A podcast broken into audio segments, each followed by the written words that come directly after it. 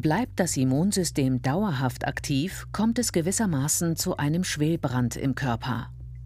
Entzündungsherde werden ständig weiter angefeuert, bis sie chronisch sind.